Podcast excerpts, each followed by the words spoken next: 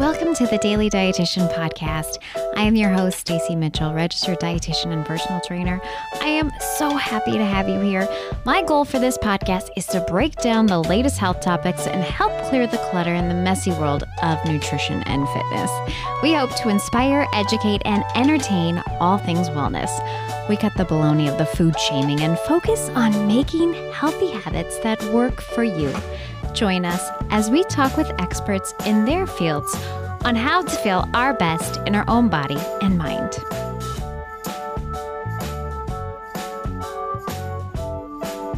Hello and welcome. Thank you for joining me this week. There's always ideas or topics that come into my head and they just keep itching at me. I will say that they are this aha idea that I'm seeing the benefit. And that's why I titled this episode, Why Your Dietitian Might Be Your Next Therapist, quote unquote. First off, huge disclaimer here. I'm not saying a dietitian can take the place of your therapist. Therapists are necessary for eating disorders and even different stages of disordered eating patterns. In fact, I was lucky enough to have a licensed therapist on the show in episode number 15, titled Food Therapy and Body Acceptance. I will link that episode in the show notes. Therapist Sherry was wonderful. We totally hit it off, but go ahead and give a listen to her. If you think you need to further your guidance from a licensed therapist in your relationship with food. So, let me talk about what I'm trying to get here. How many times do you see a therapist? Is it weekly, bi-monthly? It's usually on a consistent basis and it's ongoing, right? Because we are awake about 119 hours per week. There is so much that goes on during that time. Our thoughts, our experiences, our connections with others. There's lots to share to your therapist each week. Now, how can a dietitian fit in? Well, if you are wanting to take on intuitive eating principles or need help navigating balanced nutrition within your meals and snacks, I'm finding consistent counseling from a dietitian is crucial in this process.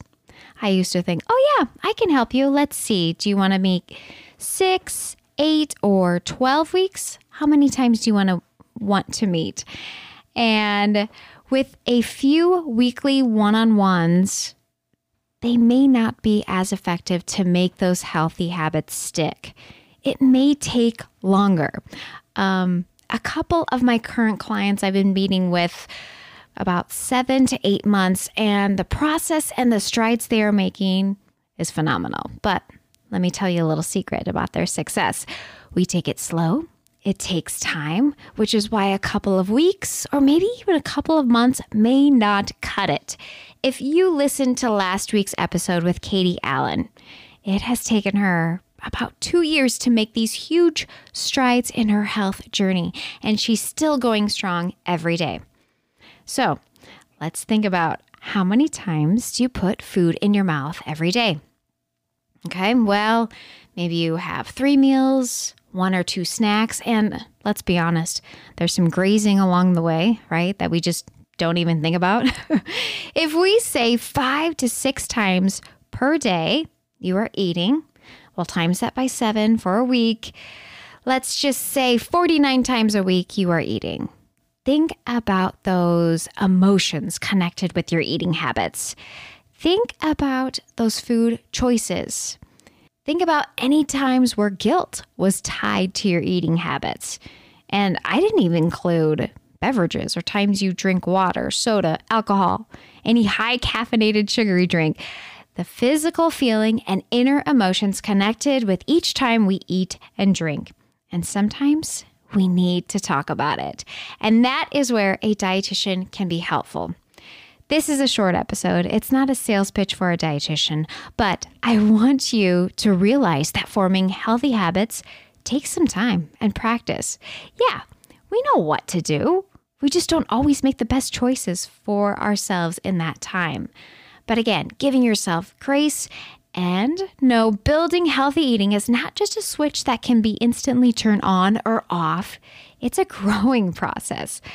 So whether you see a dietitian on a consistent basis to help you in your stage of life, or maybe it's surrounding yourself with positive people, talking to a friend, following helpful people on social media, or listening to your favorite podcast to help you process these thoughts and emotions connected with food.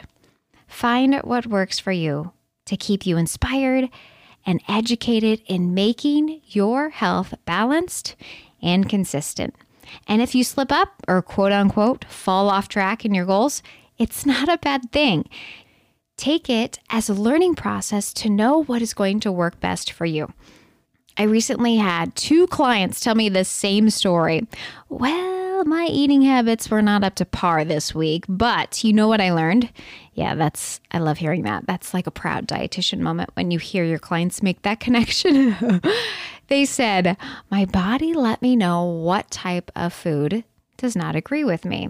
Yes, acknowledge it, learn from those hiccups, and that is why it takes time to find what type of eating habits fuel your body the best and physically make you feel good. Plus, let's not forget about those emotions tied to food. When you find the balance to feel good inside and out, that also includes the mind, the tummy, the GI tract, and your energy level, you hit the level of balance. Letting go of those diet culture thoughts, easier said than done, my friend. But learning to know what to eat with intention, and if the time is right, adapting the intuitive eating principles. Intuitive eating has been an ongoing conversation here on the podcast. It's not just a trend. It has been studied for over 25 years and developed from two registered dietitians. So in conclusion, if meeting with a health professional like a registered dietitian is what you need, it may take time. Don't rush the process. Your eating habits can be complicated, but it can always be personalized to fit your needs. Wherever you are in finding balance with food and movement, I hope this episode gave you some insight to remember. Take your time, learn from your hiccups, and surround yourself with helpful resources along the way. I'm going to leave it right there and close it. But thank you so much for joining me on the Daily Dietitian Podcast.